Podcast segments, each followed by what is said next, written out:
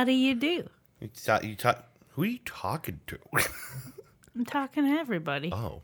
Oh, okay. But also you, how are you? oh, I'm I'm fine. Oh, did you blushed a little bit? I did not. I like the idea that I did. Oh, Oh, me? A oh. little like anime red rosy cheeks. She's looking at me. He looked at me. Have we? I don't think we've told that story on here. I feel like we might have told the he looked at me story, but Can't remember. That's the problem with having done this for as long as we have. yep, for however many. Oh gosh, I don't know how many episodes, Uh, but it's many. 42. I think this is the 42nd episode. Or the second 40th episode because I copied and pasted my heading title from the last episode that I did the quiz. Oh, So it said episode 40 twice. could be the 420th episode. Blaze it. Nope. No, oh, Absolutely stop blazing it. Okay. Illegal to blaze it. go to jail. go to jail for blazing it.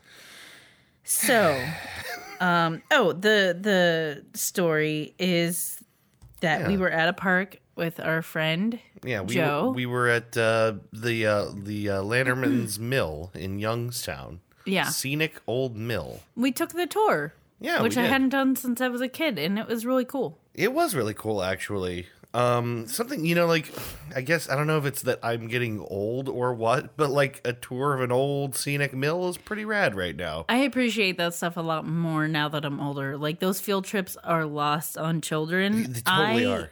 Vote for adult field trips where someone comes into your work and they're like, "Excuse Christy for the day. We're going on a field trip. Yeah. Our parents signed off on it. We're taking her out of here, and you take me to Lanterman's Mill, Yep. and I have a great time. yeah. Right. And also." We stop at Burger King on the way back, and I get a Whopper Junior. All right. That sounds like a pretty good field trip. It does. That's like how every field trip ended in middle school. Because the Burger King was across from the middle school. Is that for real? It always ended at Burger. King? I thought you just kind of added that. That sounded great. Oh, no, no, that was real. that happened. no kidding. Uh, one time I was almost left there. Stranded at Burger King. Yeah, that's what happens when you got to go to the bathroom. I guess. Do they just not count properly, or well, I guess you- Actually, maybe it was McDonald's, but You said you almost got abandoned there, so two. clearly they. um, I had to chase after the bus. No. So someone else is with me, though. We both were almost abandoned. Oh my god. Yeah, she was a really bad teacher who clearly didn't know how to do a head count. she was like a really bad teacher. Yeah. Also, I think she kind of didn't like me. Aw. That's okay. I didn't like her either. But Those school trips were wasted on all of us because I feel like they took us to some pretty pretty cool places, and I I I just I didn't ever pay any real attention. I know. You know, it was just like screwing around, Right. making jokes, and not paying attention, or like being walked through like like the Austintown log cabin Mm-hmm. that we have here. Yeah, which was involved was was that involved with the um No, I know what you're thinking of. yeah. The Strock Stone House was involved with the Underground Railroad. That's it's the pretty, one I'm thinking of. That's cool. pretty rad. We should go to that. Yeah, I would love to go there again. Let's let's go on field trips together. Grown up field trips. Grown up field trips. Gosh. That would be a great blog. It's almost like we'd be going off on like a goose chase. Yeah, let's make it a goose chase segment. We'll occasionally go on one and then we'll Yeah. we'll report back. Grown up field trip goose chase. Yeah. Yeah. But the Strock Stone House is cool in its own right. The Austintown log cabin is just like someone, it was just like a, an early cabin. Yeah.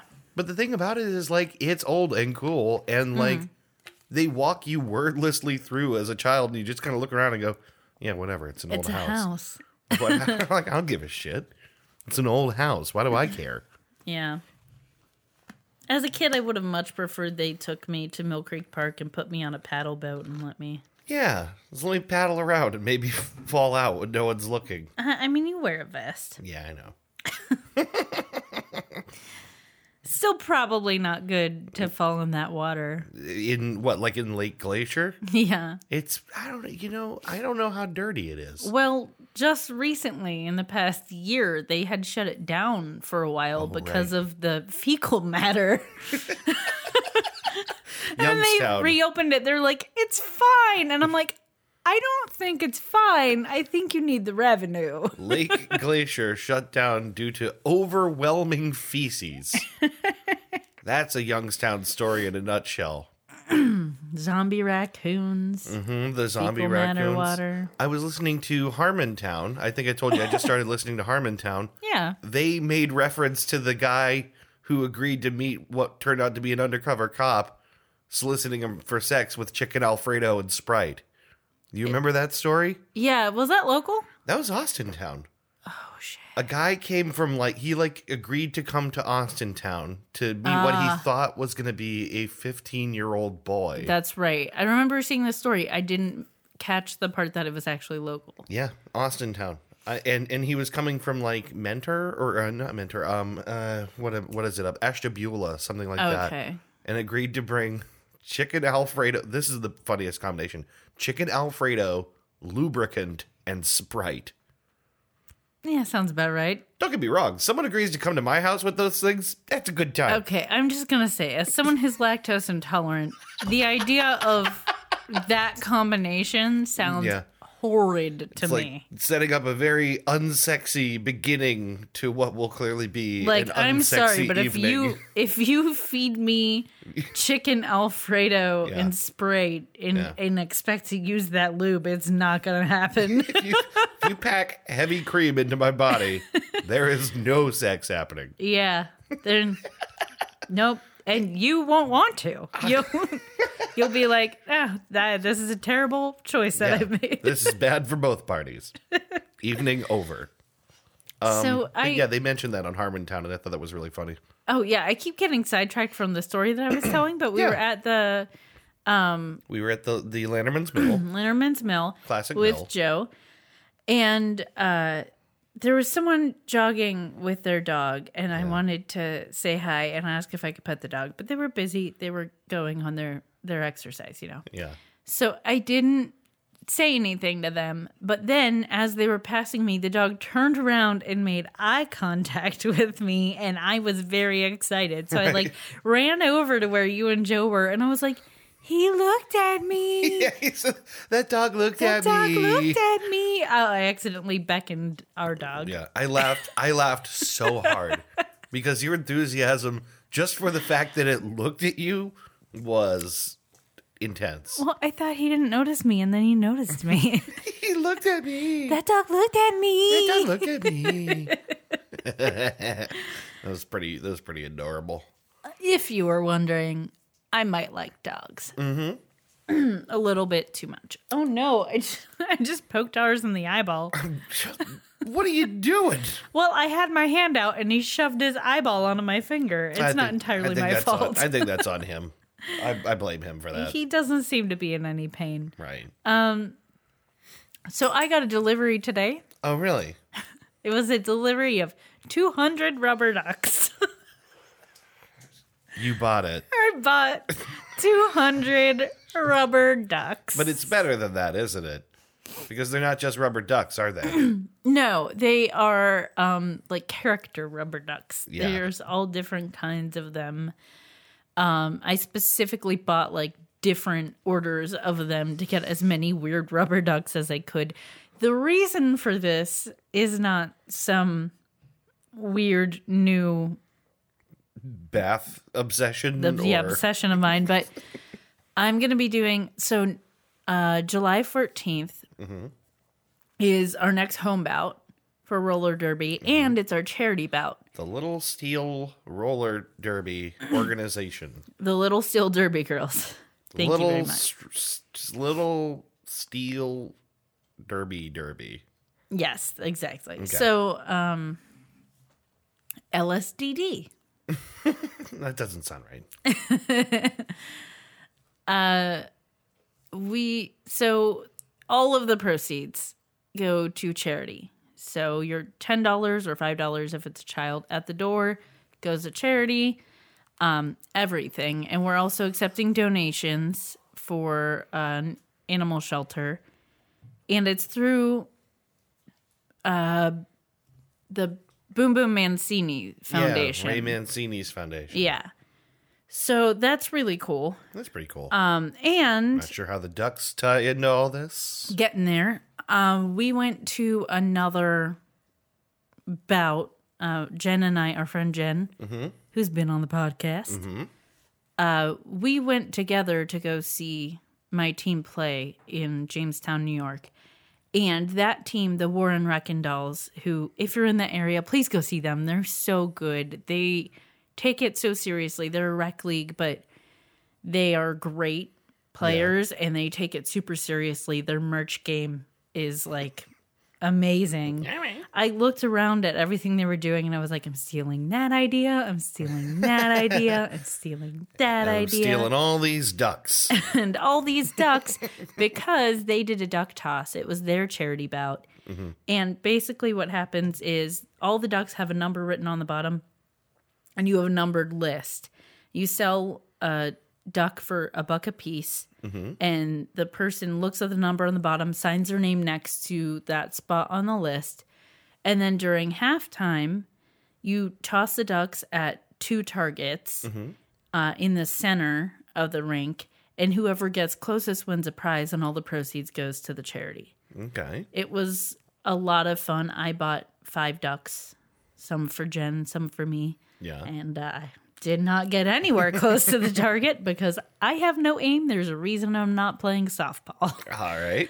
Um, but it was a lot of fun and we really want to work on like audience engagement and getting them like i don't know just more invested Yeah. and have like really fun things happening during halftime and i, I think this is a good one so that's why i got 200 rubber duckies delivered to my door today Did you also get the ones with the gnome hats? Because I know you wanted the ones with the gnome hats too. uh, they're not they don't just have gnome hats they are full-on gnome duckies they have the beards and Right. everything uh, i did get those i didn't receive them yet Okay. but I had an idea that I think my mom might have suggested it actually. So thanks, mommy. um, I think I'm gonna sell those for two dollars instead of one dollar, and if you win on the prize or win on the target with one of those, you get a special prize. Oh, okay. But I don't know what it would be yet because, like, I'm Lana Gnome. I'm hosting the game, and I can do whatever the fuck I want. Yeah, Lana Gnome's duck toss. and if you pitch in for a little extra gnome action, you get a little extra gnome prize. Right, That makes perfect sense. right. Yeah. I liked it. Put um, those gnome ducks to good use. I have a little quick sort of like what happened to me this week. Yeah. My credit card number was stolen. That's right. that sucks. yeah. I was super unhappy to find that. Uh, that was like how what uh, was it Sunday or uh, I can't remember. It was on the weekend. Saturday though. or Sunday. Yeah, it's uh, I I got a uh, I set myself up to get like text alerts whenever my card gets used, which for me was just because I got involved in this annoying magazine scam where I was billed like you know seventy bucks a month for what I what turned out to be like years Yeah. getting magazines I really didn't want. Mm-hmm. So I ended up getting all those charges reversed, which was great. But then I also wanted to get updates every time my card got billed. Mm-hmm. And I woke up and found a uh, sort of like a text receipt for a three hundred and some dollar charge at Adonis Financial, which I had never heard of. And they were actually they, they they found it to be suspicious because they asked me to confirm it. yeah. So after some fishing around to find out that this was in fact real text from the Discover Card people, uh, I called in and found out that Adonis Financial is like the like financing arm of a car dealership in Arlington, Texas, where I am not. Right. Um, and with a little bit of conversation with the person on the phone, was able to get you know the card canceled and a new card issued, and it actually And they just blocked came the charge. right. They blocked the charge. They canceled the card. They sent me a new one, all over the course of like four days. Wait, did you say you got it? I got it. It's already Oh, back. I'm so excited because we were concerned Right. because of your upcoming trip, and if something happened, you wouldn't have the extra right. security of having the credit card just in case. Yeah. Which was really the part I was most nervous about. Yeah, right. I mean, it helps to have a little extra sort of wiggle room there. So, well, you ne- you never know. Mm-hmm. Like stuff comes up, and it's it's good to be able to use it if you have to. right. You hope not to, but Yeah. I plan for contingencies. So while it's annoying to have your card number stolen and you know processed by some stranger, I was lucky in this situation, and it was like relatively painless. Yeah, and also like good on credit card companies for like having algorithms and shit that catch Right. suspicious charges. I'm not even sure how they were so sure that it wouldn't be me because I'm fairly certain I legitimately used that card in Texas about a year ago. Yeah, but you probably use that card in Texas for things that a tourist in Texas would use a card on. Yeah, good point. Like like small purchases, food, fuel, yeah, not like a person from the other side of the country going to Texas and buying a car. yeah, right. That would be suspicious, especially Right. because like there's no other charges on there related to any travel or anything like that. They're like, Right. okay, we can't even establish legitimately why I would, Right. you know, be there, let alone trying to buy or put a down payment on a car or something like that. So Yeah. Anyway, turned out to be relatively painless. Thanks, Discover. I still hate you, but I hate you less. a lot less. Just hate them because they're a credit card company and yep. My credit card company is awful, and as soon as it's paid off, I'm Mm-hmm. quitting them. Honestly, Discover are okay. All of my problems with them are exclusively my fault. They just gave me rope to hang myself with. Yeah. That's kind of their fault, but kind of mine too. It's the system's fault, mm-hmm. uh, but we get wrapped up in it. Yeah. Um yeah, my my company has just been like really mean to me on the phone every time I've ever had to do anything. you know, even even like Discover isn't even mean when I'm like overdue, and I have been before. Like like oh shoot, I didn't pay my bill this month. That's the other thing with my company is they frequently like start calling me and telling me that shit is overdue when it's like not even due yet. Oh really? Or we already sent the freaking payment and they cashed it. oh, fun. And it's like th- this happens all the time and I freak out because admittedly my mom helps me with that bill and she's like religious about paying it. So whenever I get a call from them I'm like did something happen? Is everything okay? Did it get lost in the mail? Like I start freaking out yeah. and then it's always like no, I paid it. And then she calls and checks and they're like, "Oh no, you paid it. We cashed it." So why are you calling me? Assholes. and freaking me out. Uh, Discover doesn't do that. I gotta give him. I gotta give him credit. I don't know if it's just my experience or not, but it's like I can't be mad at him for complaining and calling and, and harassing me if I don't pay my bill. right. But other than that, they don't bother me. That's good. Yeah. Yeah. Mine harasses me for paying my bill. Yeah. Right. Hi, we're just calling to tell you that you paid your bill and we want more money. just calling again and again and again. That's how it works. You know what I think it's time for? Um, maybe a little little educational segment. I was going to say an egg salad sandwich and a nice jog, but okay. That sounds like a horrible combination. I mean, it sounds weird, doesn't it? Hey, eh, you know, to each his own. And a nice jug.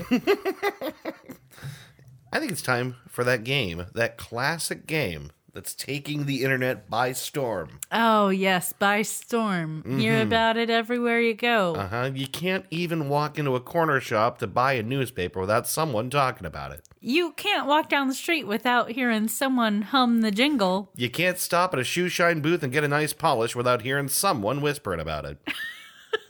I can't. I'm done. You can't even drop down and have a seat next to the local Nickelodeon and listen to the, the birds tweet without somebody just screaming about it. I I think we're going further into the past as we do. You can't even sit down by the fire and eat some mastodon meat without hearing someone grunt about it.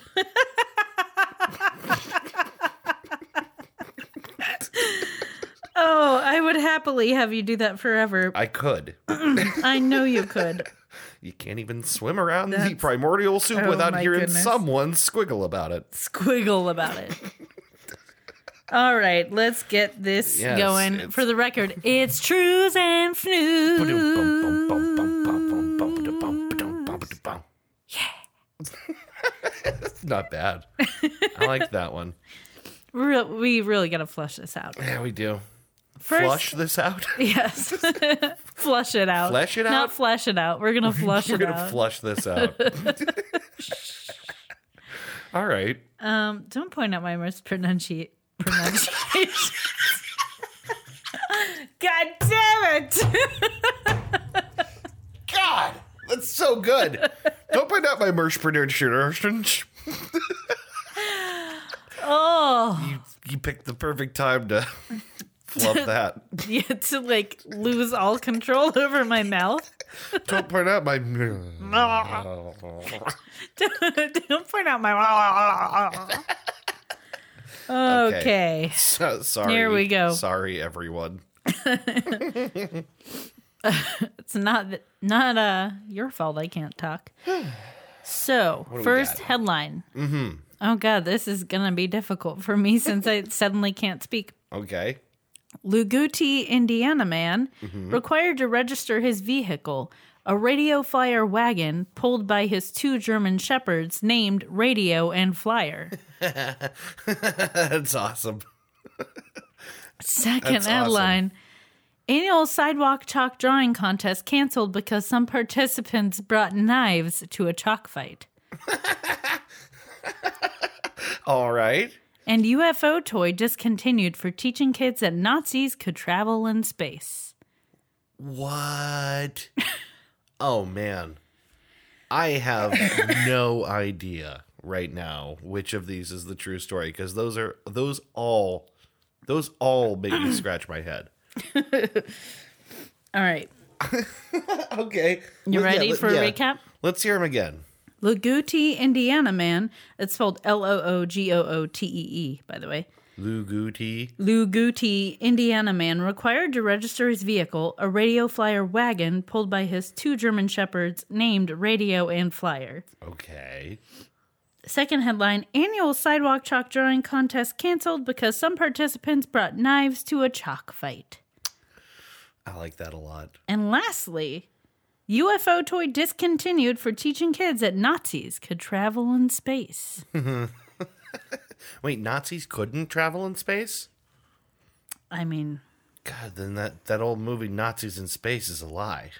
there are definitely several movies Yeah. that, but they're parody movies, of course. yeah. I feel like that sounds like the that's like a good like sort of like a 60s pop sci-fi kind of film like uh There were several made, I mean, they were made fairly recently. Somewhere in the 2000s, I think, but there there was at least one on Netflix. Netflix. God, what is wrong dude, with it's me? over. Good night everyone. Let's call it a podcast Bye-bye. right now. Good night. Thank God I'm not doing the research tonight because right. it would be awful. Okay, so between these three, I'm actually I think I'm kind of stumped. Uh, but if I had to if, if I had to guess, and You let's do, just assume and I, you and you do. let's just assume I have to guess. Uh, it's kind of the point of this game. yeah, right. If I had to guess, and I do, um, gosh, I think I'm going with Radio Flyer guy. I think I'm going with Radio Flyer guy, and the only reason is that the details are real good. I don't stumped you. Oh my god, no way! Yeah. Do you have a second guess? I just uh, bravo. You know that you know that at the end of the Shia LaBeouf uh, song where he's in the audience and he's just standing up and applauding. That's how I feel right now. Uh, I'm if, pretty proud of that. if I had a second guess, I'm going with chalk, knives and chalk fight. Also wrong. Wow, girlfriend, I was truly inspired tonight. this is your best news quiz ever. You know, you suggested I just try to make them up. Yeah. Because they're always good. So I went for it. Your creativity, And is- also, I had an energy drink today. So my brain is in like prime firing mode. yeah, that was Um, amazing. I'm super proud of those. Those are really good. I'm going to print those up and put them in some kind of plaque. Okay. you might end up on our Goose Chase Rogues gallery for being too too creative and shifty. I'm like, I'm so proud. Yeah. Well I done. done stumped you. You done stumped me twice. Yeah. Yeah, I'm impressed. Yeah, you even you got me on the thirty three percent, and then you got me on the fifty percent. Yeah. Let's let's talk about the fact that Yeah, uh, can we? UFO toy was discontinued for teaching kids that Nazis could travel in space. That's you know, I don't. I'm not saying Nazis couldn't or could fly in space, but I am saying that it's definitely definitely not a toy's business to tell me one way or the other. So, a German toy manufacturer That makes it worse. has pulled one of its products from shelves because it was supposedly teaching children that Nazis mastered space travel. Revell or Revell or E V E L L, mm-hmm. which is based in North Rhine or Westphalia or North Rhine Westphalia in Germany, sold the round aircraft, which stated in its product description that it was the first object in the world capable of flying in space. According to uh, the local.de, the Military History Museum and German Children's Protection Association had complained that the toy was historically inaccurate. According to the product box, the ship can reach speeds of 6,000 kilometers per hour, which is 3,728 miles per hour, and was not built beyond the test phase because of World War II. The toy even features symbols from the Third Reich. Oh no! Wait, so it's a spaceship with swastikas all over it, and they still thought this is a good idea to sell to kids, I don't know that it had swastikas on it, but it had other it, like, like the eagle and shit. something. I can't see from the picture. it is camo. It's a Color. Do you want a camo little- spa- take a Hold on a little peek? minute. Is there anything dumber than a camo spaceship? I mean, it's clearly a UFO. Like it's supposed to be. Is a it supposed to blend into the rest of space Uh, like that? I'm just gonna say that it's not camo. Like, if it's in the sky, yes. camo is gonna stand out. It's going to stand out everywhere except if it crashed. Right? Dumb Nazis. Yeah. not a good idea. No. Gosh, can I? Yeah, can I get a closer look at that? Since I see you have it there, I, it's Yeah. just like such a strange thing to me. Let me see if I can embiggen this picture here. I think we Nope, need a can't. we need like a new rule here. Where's Bill Maher for another new rule? no, new rule: Germans can't make any Nazi themed shit. It's a bad idea. Or well, no one should really. yes, but especially Germans. Eh, I mean, I feel like most wouldn't want to. Right. But definitely not the Germans.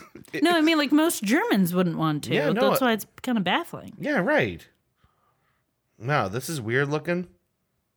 49 Dead euros. My. God. Um, after the break here, it says, "Oh no, I lost it." Oh, hold on. So, s- speaking to Frankfurter Allgemeine Zeitung newspaper, historian Jens Weiner, Weiner, Weiner, Weiner, Wiener. Wiener, W E H N E R, reiterated the aircraft was complete fiction. At the time, it was technologically impossible to build something like this. Enthusiasts can use this as a strategy to cast doubt on what we know today about National Socialism. um, Revell said it was investigating how the toy, which sold for forty nine ninety nine, managed to reach stores in the first place. A spokeswoman for the company said it agreed with Wehner. It is, in fact, a legendary, extraordinary aircraft that cannot be proven in terms of existence. That's not a great denial. yeah. That's, Unfortunately, that's an undenial. unfortunately, our product description does not adequately express this, and we apologize for it. we, we apologize for releasing the spacecraft, which we can't prove existed. Wink. Yeah. Which there's no proof it ever existed. Wink. I mean, I, I think that is the the real problem people had with it is Yeah. it's like you can make a toy. Oh, don't put Third Reich stuff on it. Just hard stop there. Yeah. But you can make a toy that's a UFO.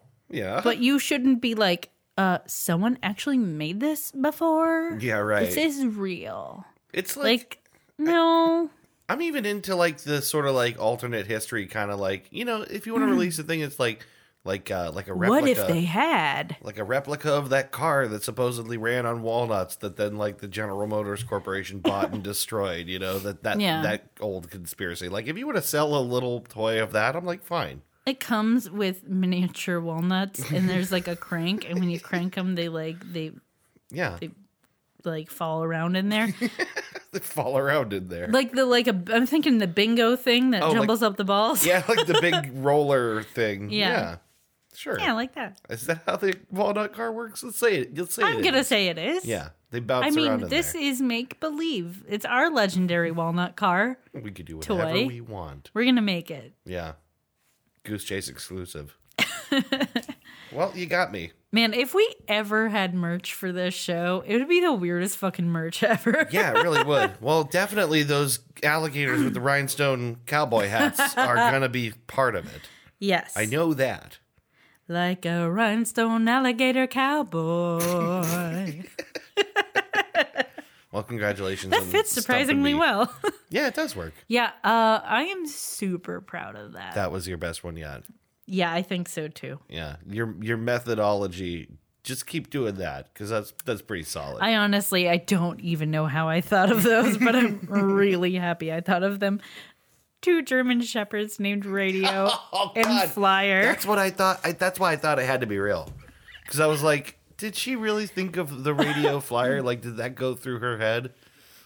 Uh, I thought of the Radio Flyer. I'm having some uh, issues with my headphones. Yeah. Um, I thought of the Radio Flyer wagon. yeah. And I was like, if I'm going to include that it was pulled by dogs, I have to be specific Yep. and I have to give them names. Yep. But it's only going to make sense to give them names if they somehow pertain to it. So I thought it would be fun to have them be named Radio and Flyer. That's pretty good.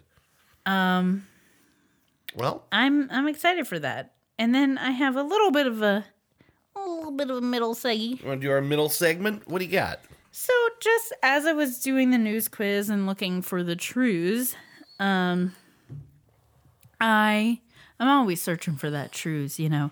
You know, And- you, you get in that internet, you get on it, you get around it, you get one always- arm in, you like wiggle around what's in there. Turn Is around, it truth? Is it news? You put your ear to the ground. Hey, is that some truth I hear on the horizon? Calling my horse ride out into that sunset. Find the truth. Lasso it. Good. Man, that nap Pull in. really helped you. Yep. Um, where is it at? So I was looking for some truths. I found some truths. It wasn't the truths I wanted for truths and news, but it was truths I want to talk about. Wow. what a sentence. I was looking for some truths. I found some truths. They're taking the hobbits to Isengard. They're taking the hobbits to Isengard. They're taking the hobbits to Isengard. Same cadence. Yes. Um. Oh God, I always do this. There it is.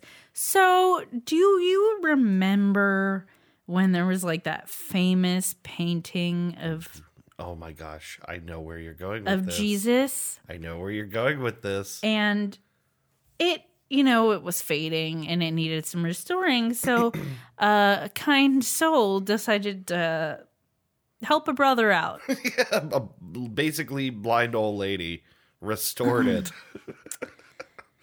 and now it is known as Ecce Homo Monkey Christ.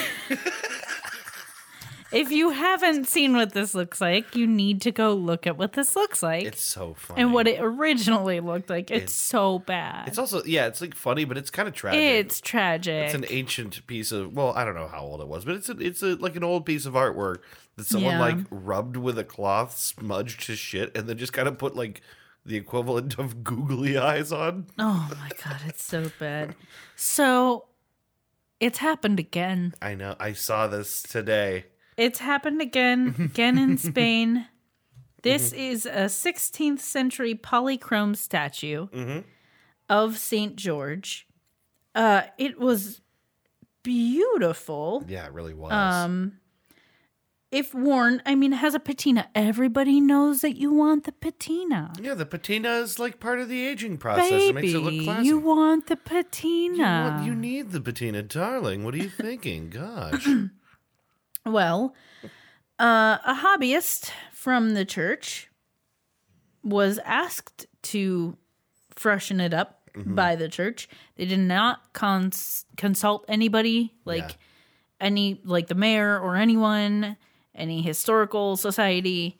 Um, they just did it, and now it looks like a blushing baby boy. Yeah, right. it's like it's weird. It looks like I took acrylic paint Uh-huh. and paint. It looks like the miniatures I'm painting for D and D. Yep. Except with a bigger surface area, so you could see the details of the face. But like they just like for his whole face, they just like painted him this one shade of like peachy white guy and just like But added a little bit of With- pink blush to the cheeks and yeah, lips. just rosed him up a bit. Like It's he looks like so a bad. doll. And like why why would you paint a statue like that? Why would you ever do that? It's not very good. It's not very good. It's tr- another tragedy, and the mayor is fucking pissed. Is he really? This The is mayor not what I said-. The mayor of Estella, which lies southwest of Pamplona in the Navarre region, is demanding to know why the council was not consulted before the work went ahead.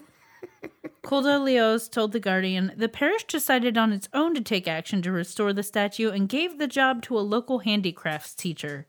The council wasn't told, and neither was the regional government of Navarre. Yeah. The mayor said he had been to see the statue and was not happy with the result. It's not say.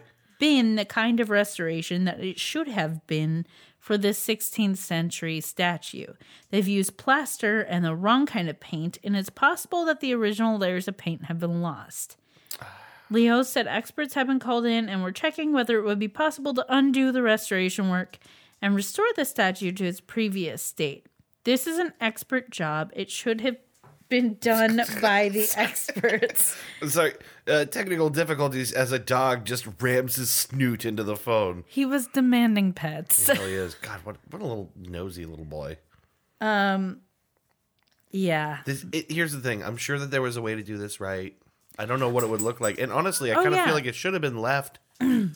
it should have been left in Well- an aged looking state. If something needs restored, there's a right way to restore it. Sure. And if you don't have various degrees Yeah, saying right. that you know how to do that, you should not be the one to do that. Yeah, this is like the domain of like art historians and stuff, right? And like, Right. Like I don't know. It would be like me, like someone having something ridiculously ancient and valuable going, Hey, Christy, you want to fix this up for me? Yeah. Like the right answer is, Fuck no. Yeah, like Take it to a professional. Oh my god, yeah. If someone asked me, like, "Hey, we've got this statue. It's from like the 1700s. We just want you to make it look nice again." My answer would be, "Uh, no.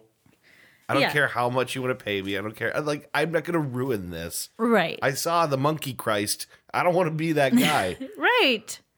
And wasn't that also in Spain? She should know about Monkey Christ. she should know about my baby. Haven't you heard about Monkey Baby, you haven't heard of Monkey Christ? Where have you been? That's like really bad. Yeah. And I, I saw the picture earlier, and it looks stupid as hell. It's it's it very just not stupid. It's very not good. It's quite ungood. It looks amateur. Yeah. Well, yeah, Because it was. because it is. Which you know, on some level, it's a little bit like on them too. They I- asked the wrong person. Oh yeah, yeah, yeah. Well, whose thought process is, oh, this thing was made in the 16th century. You know who would do a great job fixing that up? The local handicrafts teacher. Oh, gosh.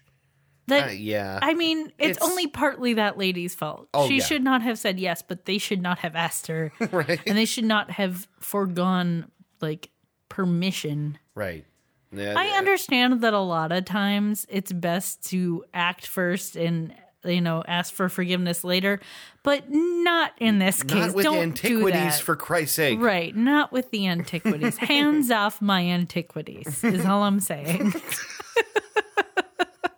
That's the goose chase. That's the goose chase ask. Hands off my antiquities. Um. Well, why don't we take ourselves a little break here all right. and come back in a minute with the main segment for this episode. Okay, I'm gonna give Boba the pets that he so badly desires while we're on break Because he desires. because them. he wants them. All right. We'll be back in a minute with more Goose Chase. All right.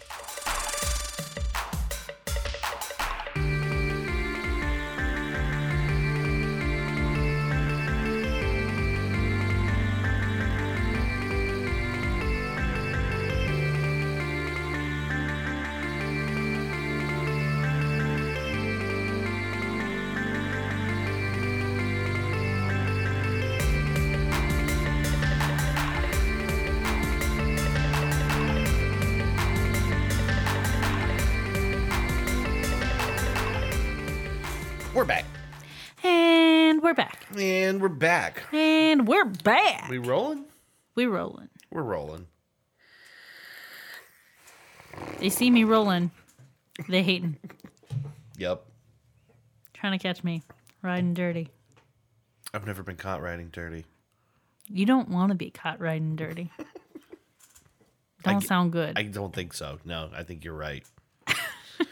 wow, this is an awkward in, uh, uh, segue back in, but yeah. we are. Speaking of riding dirty. yeah. Okay. So let's talk about the main segment here. I'm super excited about this one, and I kind of, I guess, chose this one for myself, which I don't do a lot of those. Well, you had mentioned it before, and then it came up again because there was some uh, timely development.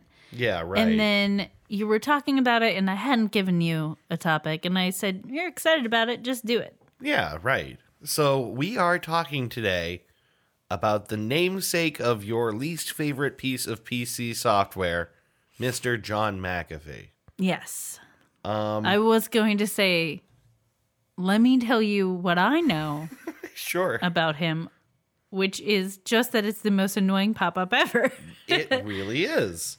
Uh, I that's how I started off talking about this was to say that for anyone who owned a computer, a Windows computer in particular, between like ninety five and twenty ten, You've had his name in your mouth. yes, you've had, you've had John McAfee in your mouth. His name, don't make it dirty. What? What did I say? you said I, I had him in my mouth, and I did not. And I did not. I, Dang it. I cannot keep having this argument with you. We've Uh, never even met. Um, but yes, you know you know the name. Everyone knows the name. McAfee is the thing that basically, you know, when it was started was like this revolutionary thing, actually, McAfee, you know, antivirus, and then by the time that everyone was sick and tired of it, it was everywhere and it wouldn't stop bothering you all the time. Um, funny enough, I'll just note this here because I didn't note it anywhere else.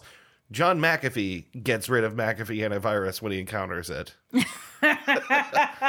um, he said it's annoying and he doesn't like it and he gets rid of it. That's so funny. That's it's pretty. It's He kind of. made this monster. He sure did. Um, and even he can't stand it anymore. It's funny. It's it. Well, yeah, I think it actually makes a lot of sense. I think uh, it's kind of a natural outcropping from the guy that he is. But we'll get into all that. Um, so yeah, I said the story of John McAfee is a really weird, wild ride. Specifically, like the last 10 years of his life, maybe roundabouts there, have been pretty insane.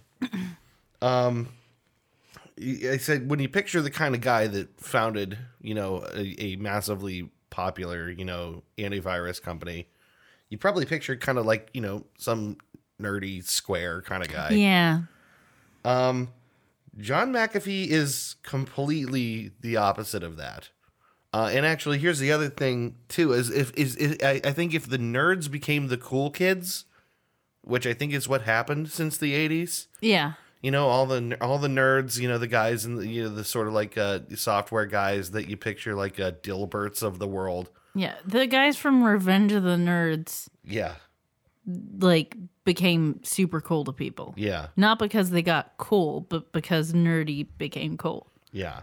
But Well, in, Silicon Valley happened. in the middle of that trend, John McAfee is the dark horse of this of this movement, right? Like that Katy Perry song? Not so much. All right. You'll see why. Um, Okay.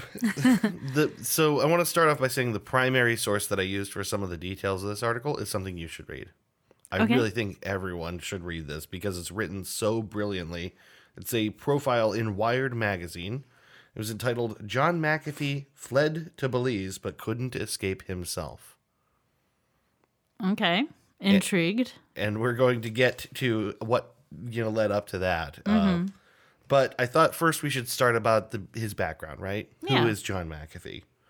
Um, so he was uh, he's a dual citizen, you know, British American uh, Oh, okay. ci- uh, citizen. I Uh, did not know that. he was born in 1945 in the Forest of Dean in Gloucestershire, England. Right. Uh, he was a, he was born on a, a U.S. Army base. His father was a serviceman, Okay. And his mother uh, was a British citizen, and he was raised in Salem, Virginia. So he didn't spend that long in the, in the UK. right. One thing that everyone talks about with John McAfee is he had like a really shitty childhood. Okay. It's like a thing that comes up like everywhere, like even like s- the stupid listicle that I was going through, like facts about John McAfee. Like they all, all of them come Really back to shitty childhood. Yeah, really, it's like a major bullet point, and it makes sense. Uh, it was bad. Well, anytime you're describing someone's behavior, especially if it's outlandish in some way, Right. going to the childhood and being like, was there something here that would make them act in a specific way? It's like the first thing anybody does because Yep. it makes sense. Like, we are all making up for our childhoods. Even if we had a decent one, you're fucked up in some way about it and you're Yeah, you're right. compensating. Yeah, even if you- universal. Even if you had a really charmed childhood, you got you've got some damage because mm-hmm. the human mind gets its feelings hurt. You know. someone recently in one of the groups I'm in, we're discussing having children and saying, I can't remember if it was like a meme that someone posted or something that someone actually said, but mm-hmm. I think it was like a, a meme or something. But they're essentially the terrifying thing about having kids is fucking them up in just the right way to give them enough character, but not to permanently damage them. Yeah. How to deal just the right amount of damage to a developing mind. Right. I, I think it's true. Someone, someone was just talking about this. I think it, I can't remember. Maybe it was. uh No, I can't remember who it was. But someone was talking about like, look at all these successful people, all the successful people you can think of, and like, there's like this very common trend of like their dad didn't pay any attention to them or something. Mr. Show did a similar gag. It was like they went to Einstein and then Abraham Lincoln and all these guys, and they're all like, "My father touched my butthole." Oh, that's, no. th- that's why I was so successful. God, Mr. Show was so weird. it was really it was very weird um but anyway so yeah uh, his childhood was bad his dad was abusive his dad was a drunk and ultimately his dad like shot himself when like john was like 15 and uh the way that like john described that is like a really sort of like hauntingly poetic sadness uh yeah i wanted to quote him here in the wired article because he says um, every day I wake up with him. Every relationship I have, he's by my side. Every mistrust, he is the negotiator of that mistrust. And then it follows it up with, so my life is fucked, Aw. which is really sad. Yeah. Um, and really, I think, you know, in light of what all the stuff you're about to learn about John McAfee, just remember he's a sad guy. Yeah. Um, I, I feel like in that situation, uh, in people who were in abusive situations, and then something happens to their abuser, especially something like that, like him taking his own life, yeah. there's got to be a sense of relief and then a feeling of guilt because it was his dad.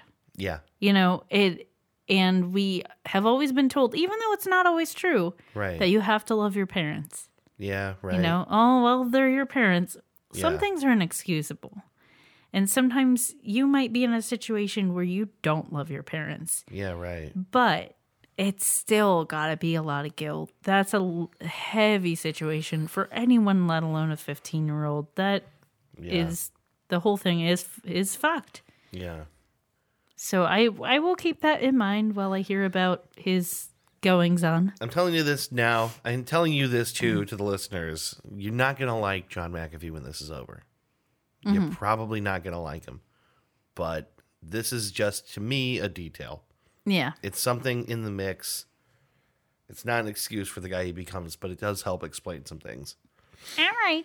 Um, So anyway, uh, as a as a young man, he attended Roanoke College, and his first successful enterprise was selling magazine subscriptions door to door. Oh God. Right. I uh, I already hate him. Wow, you got there faster than I thought, but but all right. We've all been taken in by a magazine scam. Here's the thing. I think this is a really interesting sort of like a, a description of his character because what he did was basically would go door to door and tell people they congratulations you won a free subscription mm-hmm. right and you can have it just for a small shipping and handling fee mm-hmm. and that shipping and handling fee was the cost of the magazine. Mm-hmm. So, brilliantly enough, by saying it's free and then explaining to them why it's not free, people bought it. That's how I get half the junk I get from the internet.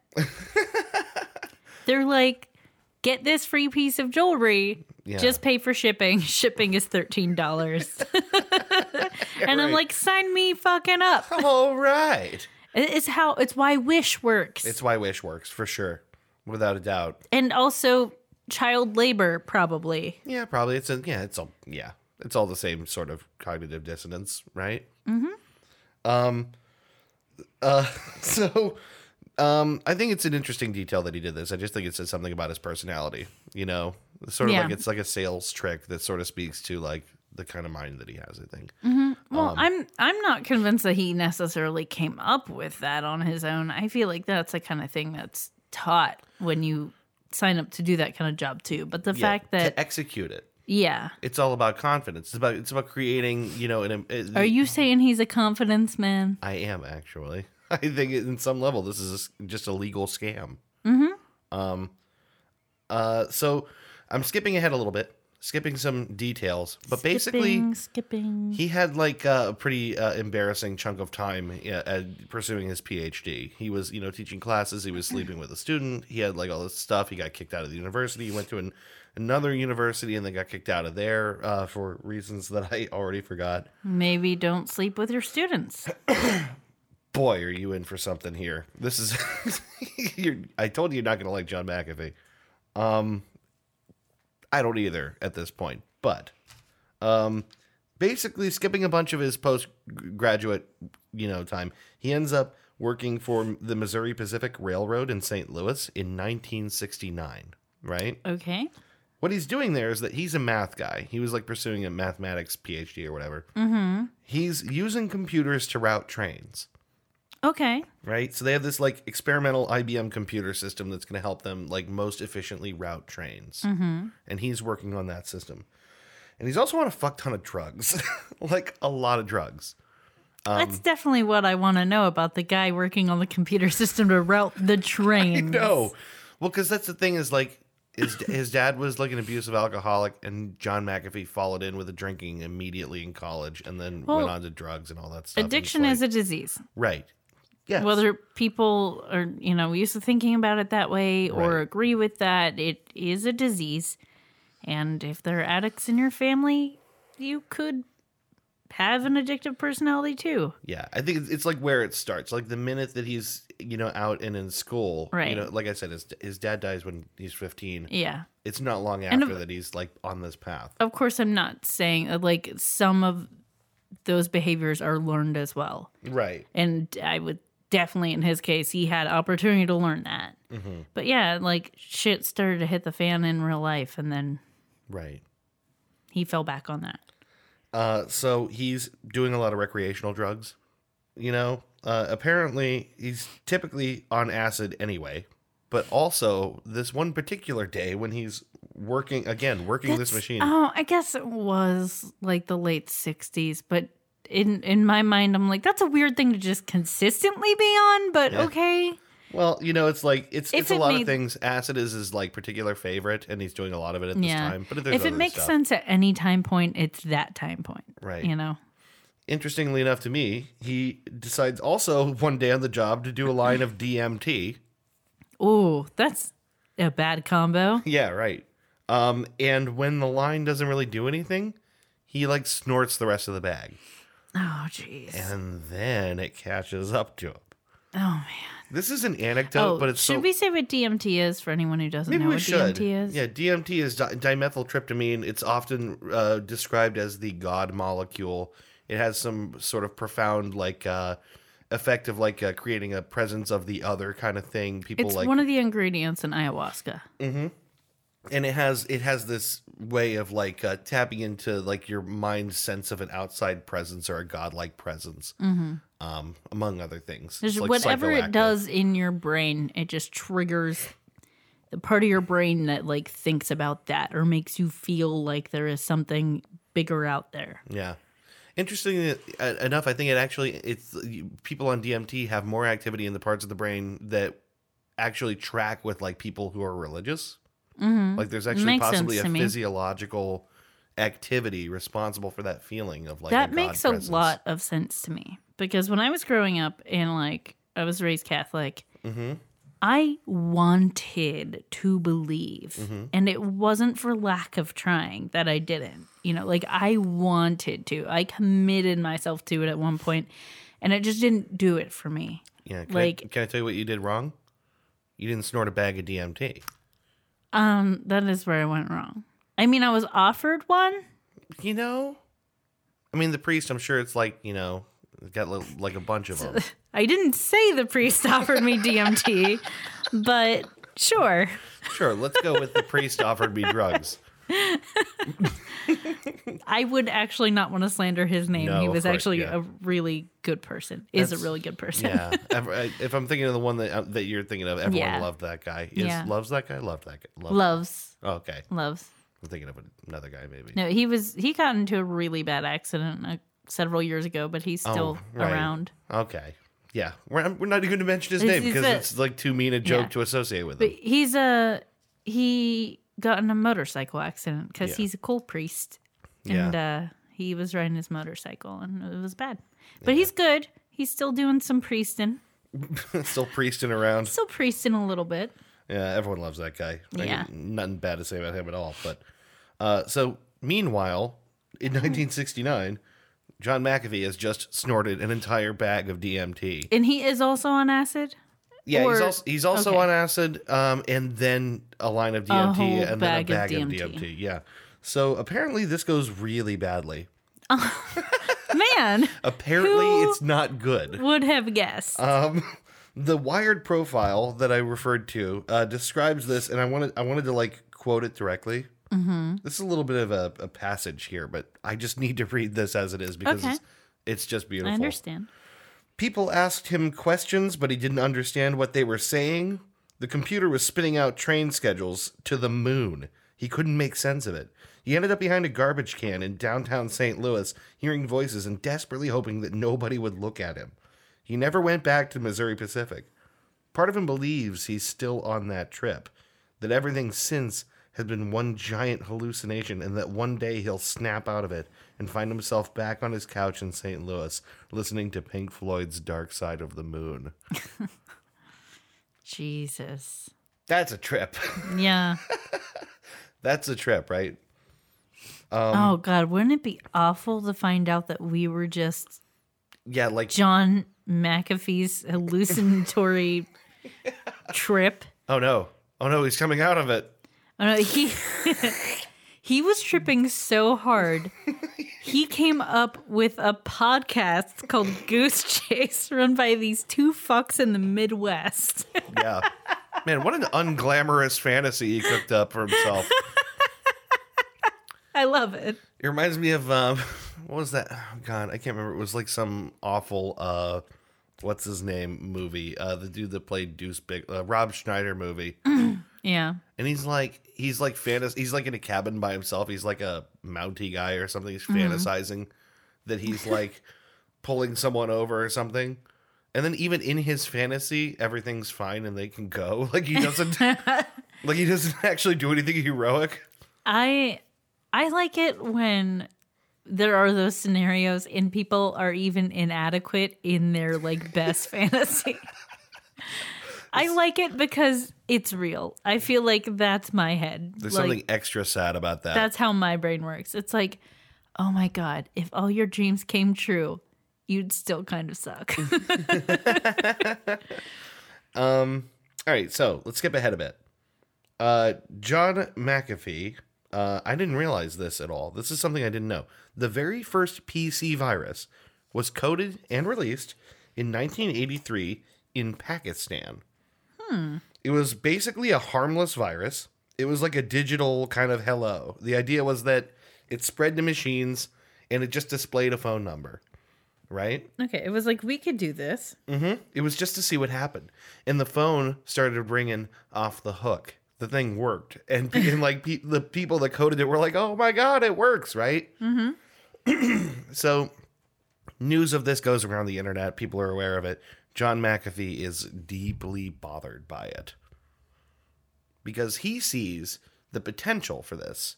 Okay. You know, and there's other people as well. He's not the only guy to see this as a threat, but he's really upset by the idea that this code that, you know, this ma- not malicious, but sort of uh, self replicating thing can do things on my machine I didn't ask for it to do. Well, he's a maths guy, and he clearly has done some kind of like programming kind of stuff. So Mm-hmm. He has an understanding of where that can go or how detrimental something like that could be Yeah. if it affected, say, something like train routing Mm-hmm. or you know any other important thing that we had were just starting to use technology for. Yeah.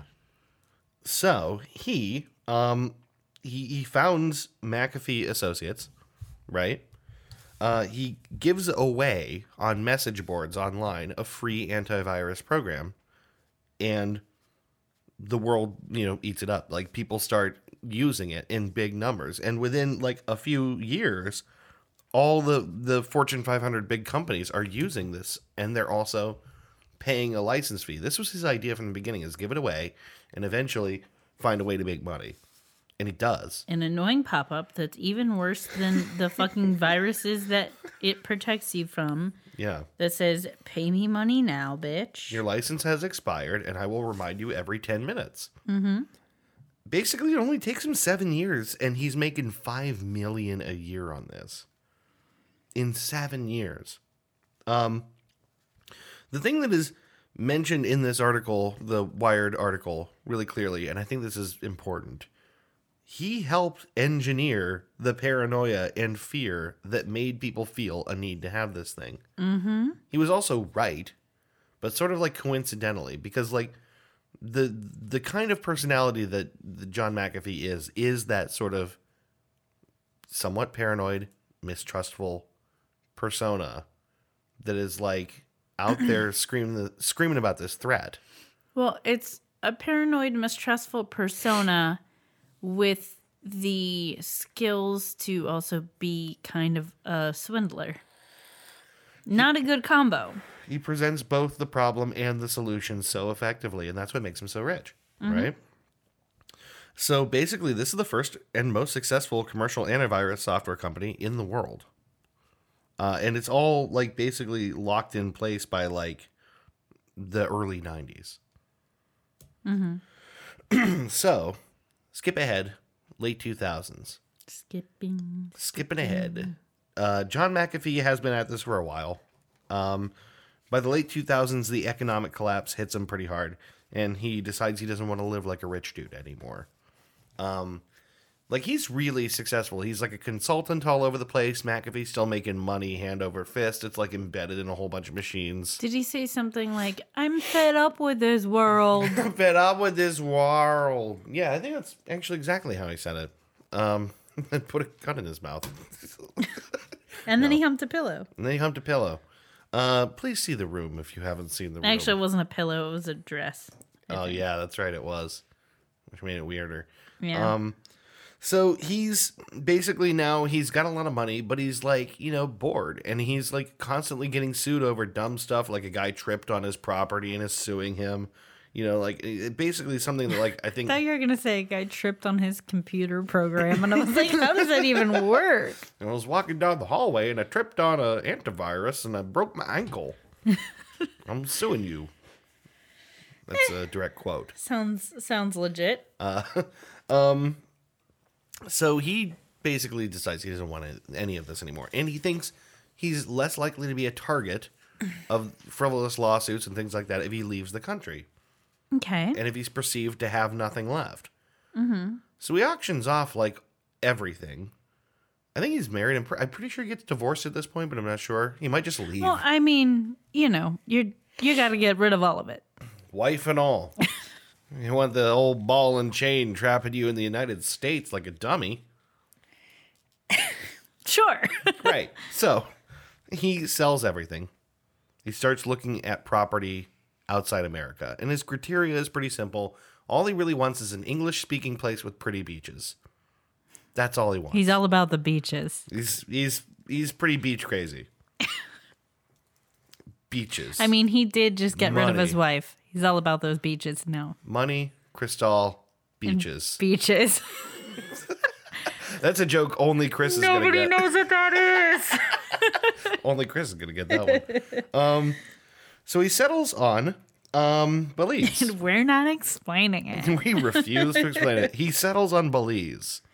Belize is where he wants to go, right? Mm-hmm. Um, he buys a villa on Ambergris Caye, Ambergris Caye in Belize. I had to check to see if it's pronounced Ambergris because that doesn't sound right. It is. Um, and spending some time there and being taken on tours and stuff like that and seeing the jungle and all that, he gets like pretty he starts to fall in love with the jungle itself and like the sort of wild of Belize. Mm-hmm. So like this villa that he bought that brought him there in the first place is like now not enough, and he decides to construct himself a compound in the middle of the jungle. Yep. Sounds like the kind of guy who would want a compound. Yeah, right. I mean, it makes sense. All this stuff makes sense. I don't want to live like a rich guy anymore. Let me move to beautiful Belize and construct my own compound. I just don't want to be bothered with all these people knowing that I have money. I don't want to be rich. I I just, just want a very want simple compound. My own compound. Don't need a lot in life to keep me happy. Just a walled compound with armed guards and you know Maybe like uh, lifetime 15 supply. cars. lifetime supply of Oreo cakesters, and that'll about do me. Fresh water, fresh foods. I'm not going to share it with anybody. I just, I mean, this is what I need for me. Worth mentioning again, it's a poor place.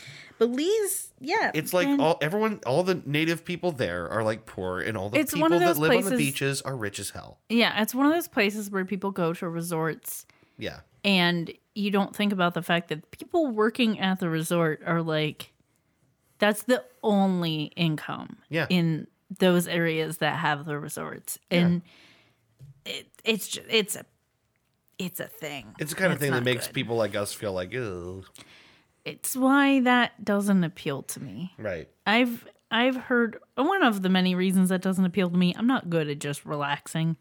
I need to be like doing the things. Yeah. I've heard of like uh that was my water. No, I'm just looking at time and stuff. Oh. And it's good. Of vacations where you like it's actually a volunteer trip basically. Yeah, Like you just go and like do physical manual labor. Yeah, And I'm like, that sounds awesome. Let's go do that. yeah.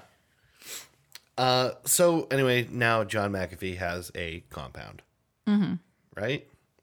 Uh, not living rich, just living, you know, like on With a beach in the middle of the jungle, compound. On his own. Like basically, his, he's he's king of the castle. Mm-hmm. Um, this so basically he buys the the land. He constructs a bunch of bungalows. He you know has like people working for him. He's got a real like base of operations, right? Yeah. this i think becomes responsible for a whole bunch of stuff that happens after basically a really like his own little kingdom his is like a little permissive environment where he Yep. is truly in charge Yep. which nothing can be worse for someone like him than completely rolling the roost and having no checks and balances. yeah i think just like you can even the little the very little prism into john mcafee that i've provided here which is undoubtedly not his full personality and doesn't explain everything about him but the little i've told here you, this is a guy you think for his own well-being shouldn't be in his own little fiefdom by himself shouldn't be unsupervised. yeah right um so The, well, this is a person that needs to be told no every now and then. yeah i think so i think most people do Yeah. Some people are like have a sort of fantastic constitution to them and, and like, you know, just know well enough to keep themselves on track. Most of us are a little bit weak from time to time and need limits. I also think most people with money, your sense of reality is skewed. So every now and then you need a little bit of pushback. You need someone to be like, uh, that's absurd. Yeah, right. You already moved to Belize. You already are in a beautiful place. You have a beautiful place to live. You don't need your own goddamn fucking compound. right. I mean, I think the Wired article made some mention of, you know, like he he loved the jungle because it was this place where you confront yourself. It's like very like a dense, deep place where like you confront who you are. I think he got it. I And think he got exactly what he wanted. And do all the DMT that you want. you know, it, where it grows on the you know on the trees, the DMT trees. You just pluck it down. I am sure there's ayahuasca happening in Belize somewhere. There may be. I don't know actually. Um, so now this all that happens. He leaves basically in 2008, early 2009. Now it's late 2010. He is now setting up facilities on his property because he meets a local researcher who is interested in like natural antibiotics and doing research on like plant stuff. And this woman seems legit too. Like this is not like a swindle. This woman like has credentials, has ideas, and John is very very interested in that. He decides to himself, well, after all, I was an antivirus guy. Now, what about like if I find ways to like you know wipe? What re- about real antiviruses? yeah, like what if I right exactly like what if I have now a business around you know like get you know, getting bugs out of the human body, right? Okay. So they built he builds a facility and he Seems has like a little bit of a god complex. there's something there. I you'll see even more so, but yes, I think so. I think there's a there's a, a bit of egomania, which is maybe common to all people, but I pronounced keep in him. thinking megalomaniac over and over again. I don't get the sense that he's like an evil man, but No. but I do, and there's some things that I'm about to tell you that are real not okay. But Yeah. but I I don't think he's intentionally. I think he might do evil. I don't think he yeah, he does it necessarily to be evil.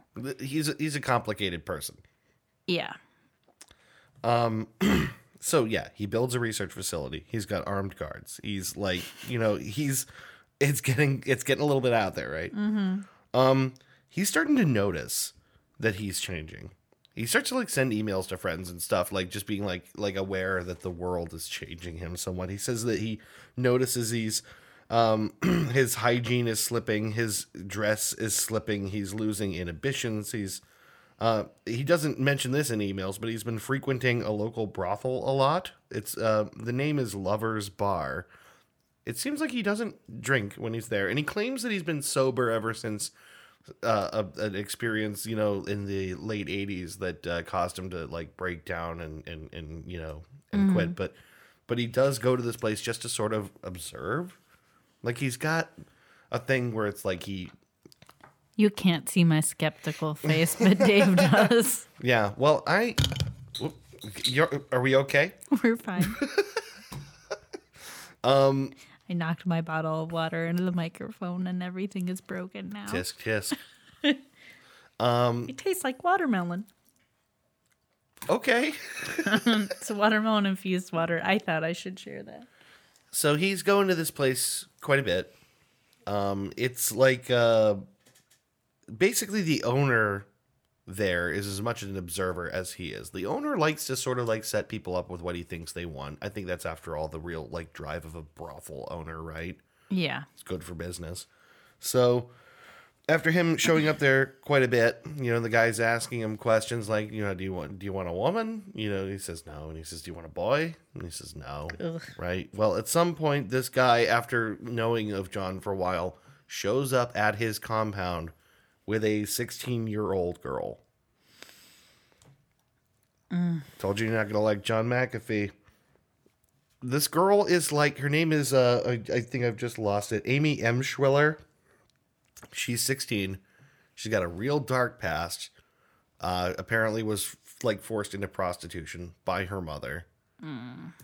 She's also like a bad bitch. Like she's like got guns and like, you know, she's like scary and she's like a, she's she's a kid that grew up way too fast Yeah.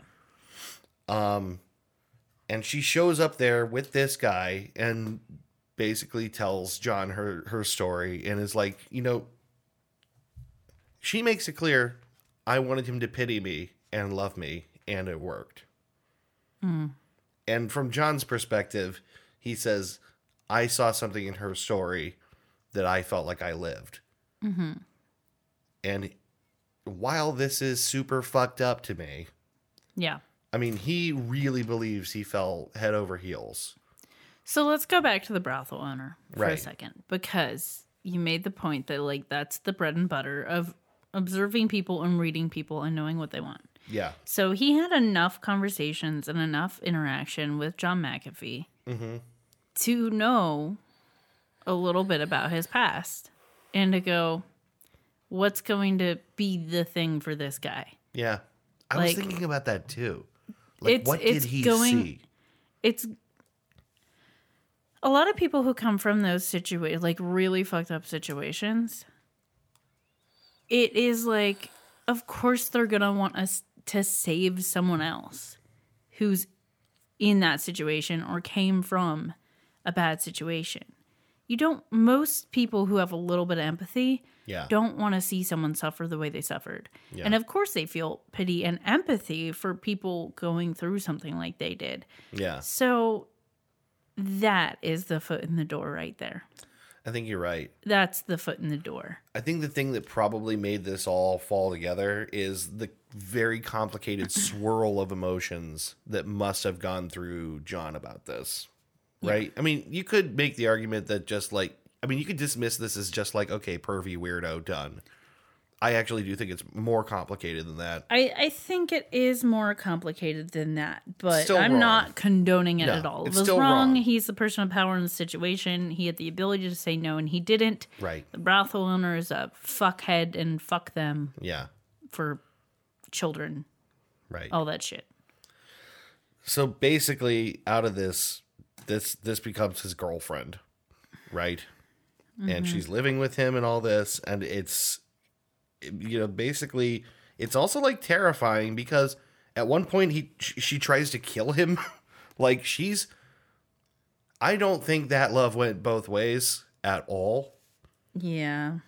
Uh, she seized an opportunity to try and kill him one night while she was while he was sleeping. She like attempted to shoot him, missed. She said something to the effect that maybe she meant to miss or something like that. Whatever. And then it ends Sounds up like something someone who meant to kill someone says when they missed. right. Um. So so basically, after you know this happens, he uh basically sets up a house for her like a mile down the road, and they no longer live together. That's a fair response to someone trying to kill you, right? or like not be with a minor anymore. I know. I know. I know. It's it's Ugh. it's weird. It's super weird. I think they basically break up, but I'm not sure. Um, it's, they're not. It's not clear on that. Um, but anyway, Whole thing skeeves me out. I told you you're not gonna like John McAfee. Um, I don't like basically anyone in this story. there's not a whole lot of heroes here. no. Uh, so he sets her up in a place, uh, the town of Carmelita down the road. Carmelita is a really poor town. Its major industry seems to be selling sand, like literally sand from along the river. They sell it for like construction and stuff. That's like all they got. Amy convinces John that the town is actually full of narco traffic. That it's actually like a hotbed for like a transit line for drugs into the United States. Right? Okay. And at one point, someone like fires off a gun outside her house, and she thinks she's being intimidated by somebody. So she's potentially got some like paranoia and stuff going on too. Right. John's response to this is to go vigilante. This is like an even, like an even weirder turn in the middle of his story. He like shows up at the home of like like the guy that had the gun and like threatens the family to turn over the gun. He like shows up like John Wayne, and like Or John Wick. yeah, yeah. I mean, if there was a dog, it'd be John Wick. Yeah, probably. Actually, he does have dogs. Like we'll get into that too. But he goes. I'm in it for the puppies. That's all I'm saying. Oh, don't be in it for the puppies. Oh, I'm sorry, but I already am. It's gonna end horribly. Yep. It always does. So he rolls into town. He starts like you know, like basically rolls in like a cowboy, like he's gonna clean up the town. And the whole town is like, what the fuck? Like, who's this guy? Okay, white guy. Who's this? Who's this like rich dude that like is like showing up, telling everyone how they're gonna do everything? Um, Uh, did you not know that we make our money by selling sand? Like, Right. what are you gonna do here? There never is any concrete evidence that this town has anything to do with like narcotics trafficking. John is convinced. He says, you know, like 99% of crimes go unreported because, you know, it's like a very like serious cartel thing.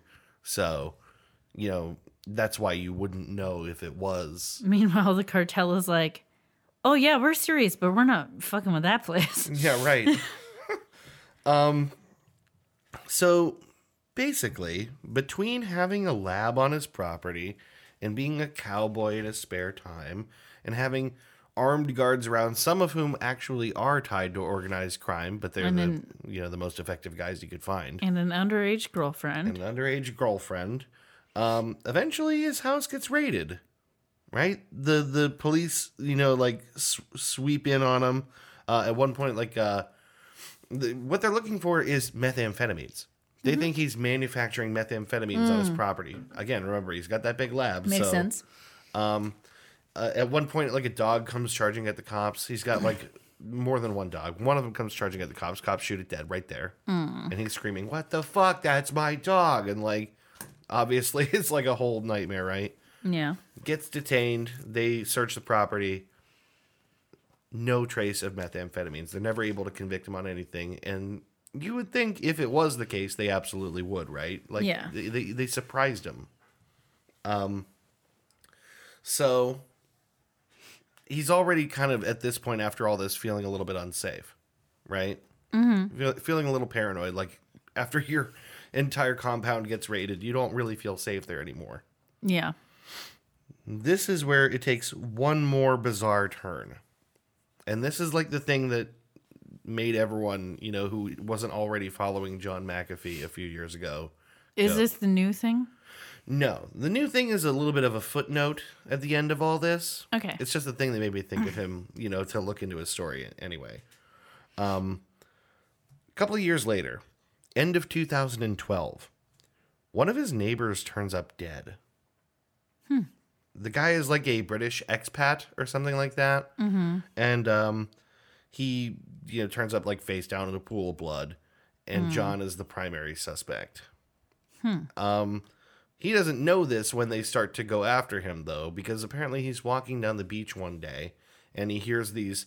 Apparently, everyone in Belize, I didn't know this, no one drives cars. They all drive like these, like, buggies. Oh, okay. Little That's 'cause, like scooters or something. yeah, like, uh, and, and they, like, the police ones have a, a like, distinct roar to them or something. mm-hmm. so he hears this and freaks out. He just, like, knows they're after him, right? Mm-hmm. Turns out he's right. And goes to evade capture. Like he runs off and uh, he he hides in a bush on someone's patio. Like like on this their image. what's that? I like this image. he's like he's hiding behind someone's bush, like on Man their who property. owns own compound with armed security hides in bush in front of neighbor's property. It's just in like making himself into a triangle shape. Um, you can't see me. The thing is, while he's hiding, I'm a bush.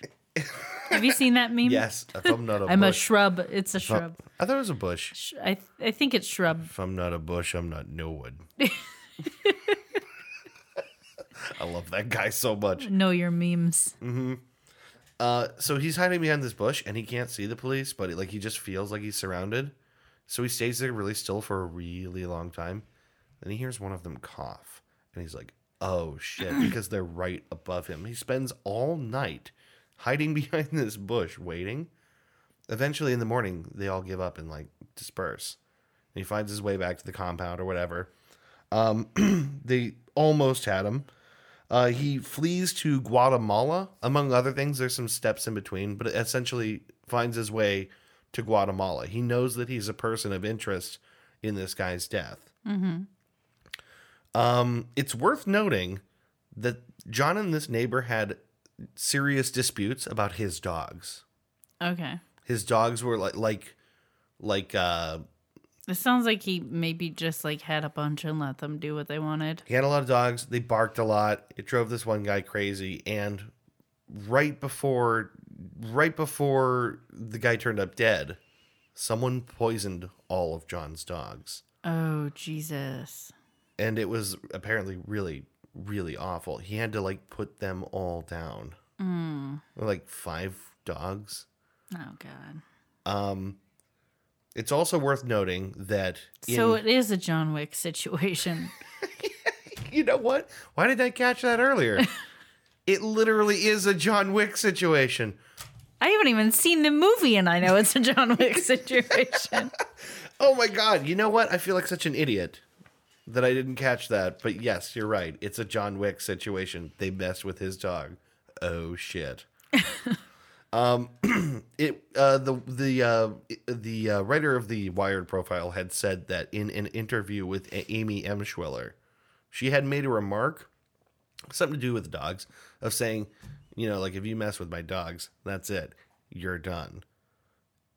Okay. and the implication I think that was made by saying that in the profile, Is that it was her that it's very possible. retaliated. Yeah, I don't know that that's the case, and I don't know if it's possible John said something off the record Mm-hmm. that maybe made the reporter write that into the story.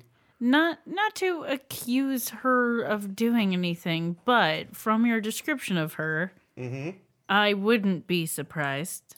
I wouldn't put it, put it past her based on Wouldn't what I read. Wouldn't puddin' past her. I wouldn't put in puddin', dude. wouldn't puddin' past her. I wouldn't put in puster. Wait a minute. Ricky Tikki Tavi. God damn it! Now I'm doing it. Rin Tin Tin. Rin Tin Tin. Um, I wouldn't. No, I certainly wouldn't put it past her. I can't even say that with a straight face now. Wouldn't puddin' past her. Wooden burden burster. Why does that sound like the Swedish chef? I don't. Put the bird in the bird, bird, derp, derp. Wouldn't puddin' past. I think it's possible she did it. Yeah. Um, but anyway, Not accusing her. it's possible. It's possible. So catching up, all this happened, and then John, you know, fled. Um, he uh, is in Guatemala at a detention center and has two heart attacks that prevent him from being extradited to back to Belize. Mm-hmm. Right. It just so happens that that buys him enough time for his petition to be approved and to be ext- extradited to the United States. Okay. So some people think the heart attacks were fake mm-hmm. to buy him the time to instead of being forced to go back to Belize to actually end up in the United States. Mm-hmm. Once he ends up in the United States, he's home free. That's it. They won't extradite to Belize. He was not extradited to Belize. He won't be. Hmm. He will never have I- to face up to this so long as he I doesn't guess I leave. I don't know our policy on Yeah. that.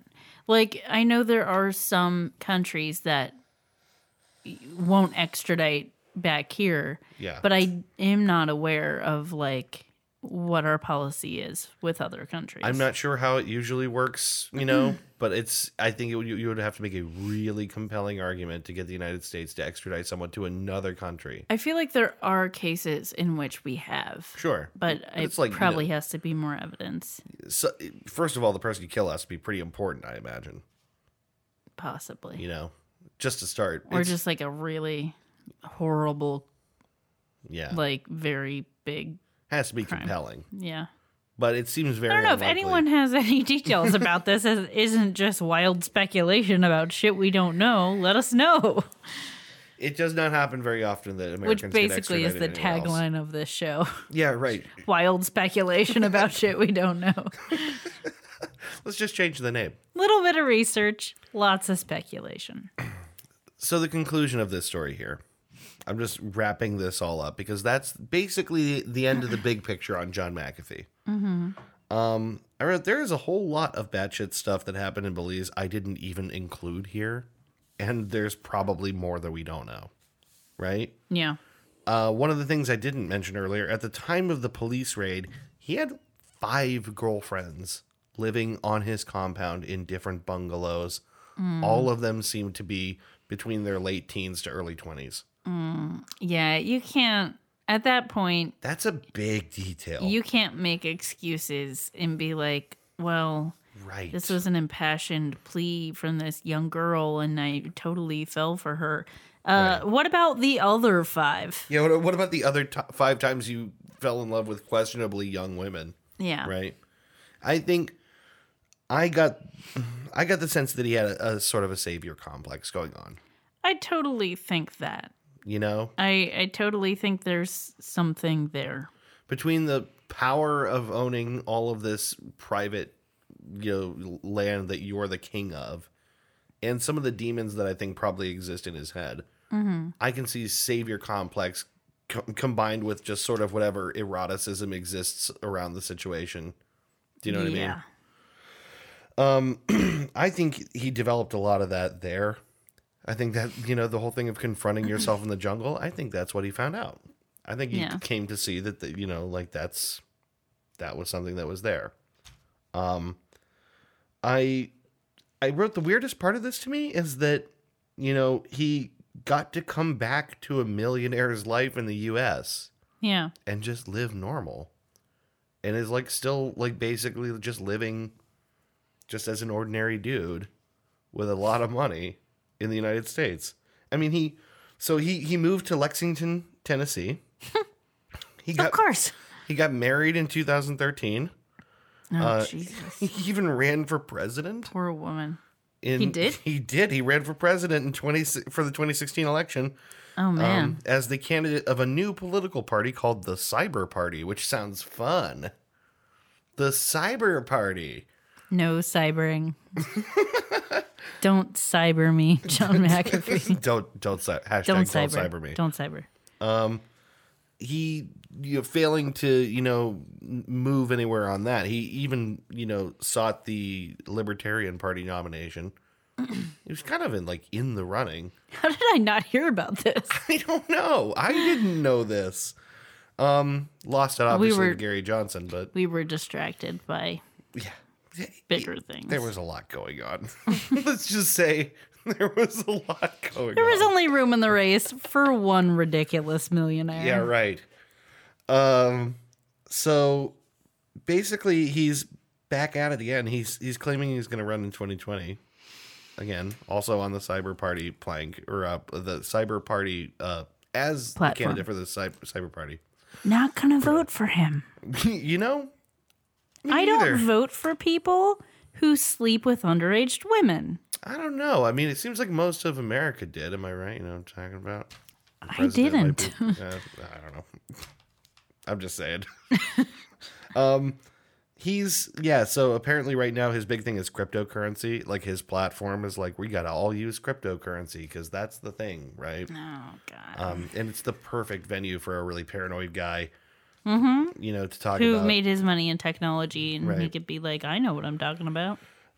this week he was back in the news and the reason that i thought to even talk about him was because he he spent two days unconscious in the hospital this week Oh jeez. and he claims that he was poisoned someone tampered with his food and he was poisoned and while that might not be true it really could be as well yeah. right Yeah, my first thought is like probably not true, but then my second thought is like, yeah, but like he's had a lot of shit happen and Yeah. he is fairly high profile. So who fucking knows? people get poisoned you mm-hmm. know and people who murder people and get away with it are a target for poisoning McAfee, baby, not just that- don't eat at Chipotle. McAfee. Not that I'm saying he murdered anyone. I'm just saying he Right. was suspected around that murder, uh, you know, as involved, and that's enough to make someone want to do something like that. you know they've had an E. coli problem. Just don't eat. I'm no one's poisoning you, baby. Darling, what are you doing? There's a Del Taco down the road. What are you thinking? Oh man, I want to try Del Taco. yeah.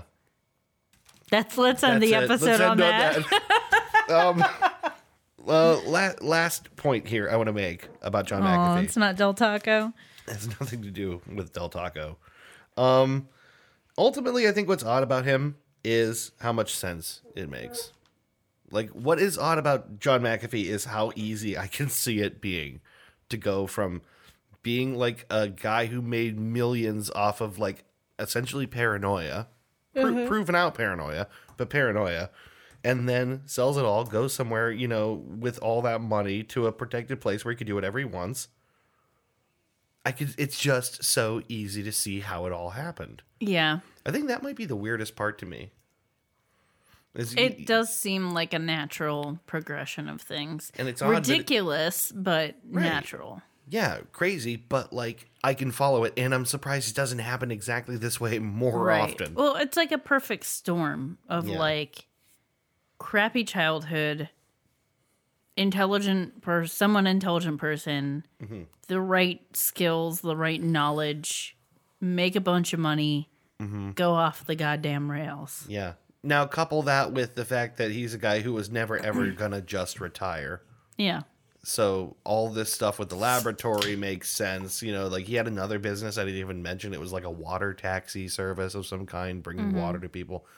It's just you can totally see how it happens. I'm surprised it doesn't happen more often that people pull their own personal Scarface in the jungle. You I know? think I think ridiculous stuff like this probably does happen Mm-hmm. fairly often, maybe. but uh people silence and money. Yeah.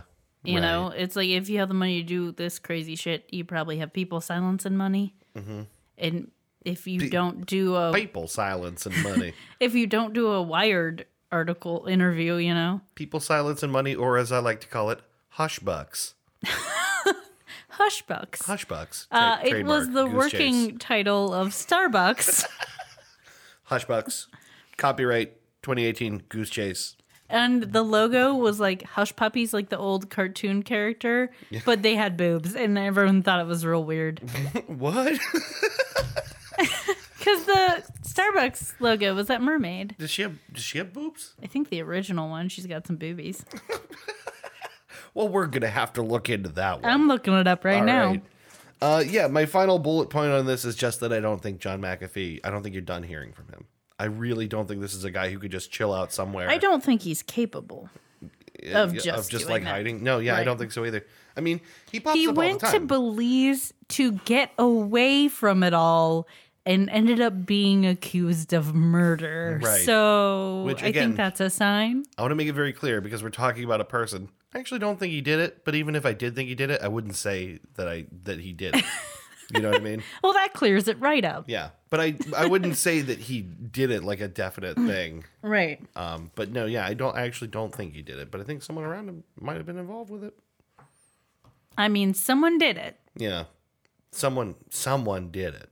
That's true. Yes. Something has happened. Something has happened. Um, so yeah, that's it. That's John McAfee in a nutshell. I told you, you're not gonna like John McAfee, and I'm not. I don't either. But I feel like I understand something about him. Like I can, I can understand some of the damage that put him in the places he was and did some of the things he did. I feel like I understand in to the extent I can, like as an outside observer going, I could see why the things that happened to him, like the things that in influence his personality, you know, how things led to what they led to. Right. It's not out of like the realm of reality at all. Right. so what I'm trying to say is John McAfee for president 2020. Uh, no. no, no, definitely not. But yeah, that's it. Here, here's the original Starbucks logo. She's got some little boobies That's true. She's got some little boobies. and two tails. Yeah, it's like it looks more like a sort of like a Greek sculpture than like the sort of iconic line art woman that it has become. Yeah, It looks more like just a like an actual statue.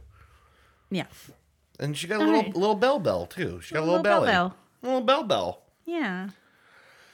So Oh, you know what? In the revised logo, she does have two tails. It's just kind of cut off, so you can't tell that she's holding her tail. okay. This is fascinating. So in conclusion to this story about John Sponsored by McAfee, Starbucks. in conclusion to this story about John McAfee, the Starbucks lady had boobs once, yes. and that's it. You're welcome for that. So yeah, that's it. That's all I got. Uh, that was very interesting. Crazy, right? Yeah. Like a very strange life. I will say one last thing. They're making a movie. Um, I was gonna say, I expect a movie. Who do you think's go- who do you think's gonna play him? I'll let you guess. Bradley Cooper. no. Uh, Think think an actor currently in the hot seat who might want to play someone crazy, rich, and insane. there's just too many. Johnny Depp. Oh, Yep. So I'm, I'm gonna feel real bad. hearing about him. Feel, I know. I'm gonna feel real bad not watching this movie. Let's pirate it. Yeah. it makes so much sense to me. Why To would pirate why, it? No, why wouldn't you cast Johnny Depp as John McAfee in this Of crazy course. thing? Like it makes perfect sense. Of course, Um, because he basically is John McAfee. you know, like with less access to like guns and uh, you know. Oh, uh, you think Johnny Depp couldn't get guns if I he suppose wants I mean them? hired guns. You think Johnny Depp couldn't get hired guns if he wants Yeah, them? you're right. What am I talking about? He's got people silencing money. The uh, the the recent uh, profile on him by Vice made him look like a real sad loser, uh, surrounded by everyone who is paid to be around him. Sycophants. Yeah, seems real sad actually. I haven't read that, but I kind of want to. Yeah, I, I didn't read the whole thing, but I read someone talking about that thing, and I liked what they thought they read. The internet in a nutshell. Mm-hmm. Tell me what opinion to have, internet. And I hope you all liked what you heard about what I think I thought I read. This has About been, John McAfee. This has been another episode of Goose Yeah, why am I even like railing against the internet and that culture? That's what we're fucking. That's, exactly that's what we're doing. that's We're what reading Wikipedia and telling people what we feel You're hearing what we think we thought we read, and we'd like to hear what you thought about what you think we we that you know that thing. Oh, so- don't bail on it now. We'd like to know. I'm sorry. We'd like to know what you think about we thought what we thought we read. What you heard that we thought we read. Yeah, that. drop us an email at goosechasepodcast at gmail.com. Uh, hit us up on Facebook. We would love to hear from you, your, your thoughts on uh, either this episode or possible topics for future episodes. Drop us a line. Give us some topics. We love we love you, baby. Baby. We love you. Darling. you. Send us a letter. Um, we, I know this is weird. Let's just end this thing. Don't eat Chipotle. Don't eat Chipotle. This no, I'm going to get sued by Chipotle. Yeah, probably. You- Chipotle's probably fine. It's it's, It's probably it's probably it's- okay. It's okay. It's you know, it's, fine. It's I what- guess it's whatever. You know. their queso's not that great though. Shut up and don't, eat it. Maybe don't get the queso, but everything else it's probably fine. It's fine. My eye's twitching. All right, let's, Let's call go. this episode. Thank you once again for listening. This has been another episode of Goose Chase. Goose chase. We will see you not this week. Oh yes. We're going to have a week off. We will see you the week after with a follow up to a re, a, a a I I don't even know. if- adventure. yeah, I have an adventure, and I'm going to Dave is going on it. official goose chase business. Yes. I am not going with him No, so because I, I, can't. I will be, be be reporting on this in two weeks when we come back with a new episode of Goose Chase. Yes. Thanks for listening. Bye bye. Uh, bye. You've been listening to Goose Chase. We are Goose Chase Podcast on Facebook and Twitter. On Twitter, our handle is at Goose Chase Pod, and our website is www.goosechasepodcast.com. If you have any topics you'd like us to research, please email us at goosechasepodcast at gmail.com. If you like what we do on the show, please rate and review us on iTunes and Google Play.